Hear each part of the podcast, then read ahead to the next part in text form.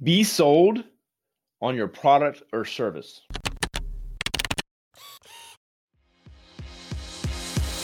Hey there, I'm Kevin Daisy. And I'm Eric Olson. Join us on our journey to building a $100 million company.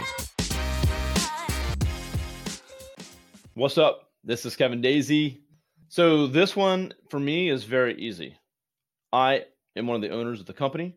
I've been in my own business for I don't know how many years now, since 2006. I believe in what we do.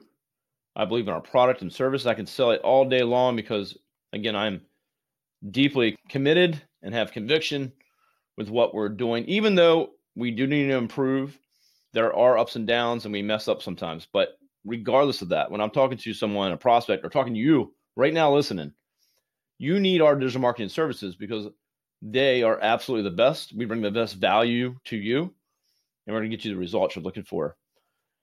Again, easy for me, right? Harder for someone that comes onto my team to sell for me, to believe in the same thing. But in order to sell, to have the enthusiasm and the right attitude, everyone on my sales team has to believe in the product that they're selling and the service that we're offering. Even if they come back and they say, say they signed a client up, and then there's an issue with that client, that salesperson may say, "Hey, you guys are messing up this, you know, relationship with my client." And maybe they lose a little bit of trust in what we're doing. They got to put that aside because their job is sales. We'll work on those issues, bring those up to our team, the operations team. We'll fix those issues as best we can.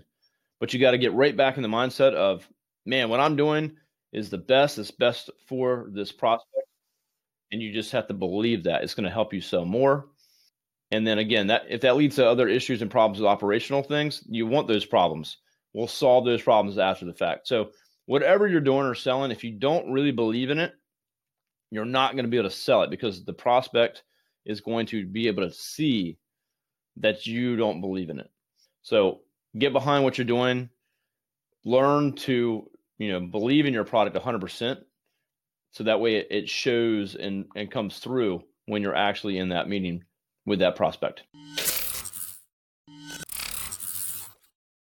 Hey there, it's Eric J. Olson. I wanted to let you know about my book, Million Dollar Journey How to Launch a Seven Figure Business.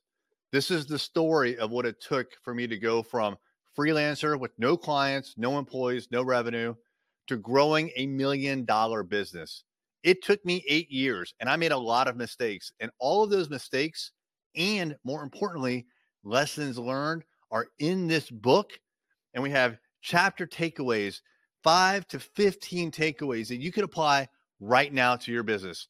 Check it out on Amazon Million Dollar Journey by me, Eric J. Olson.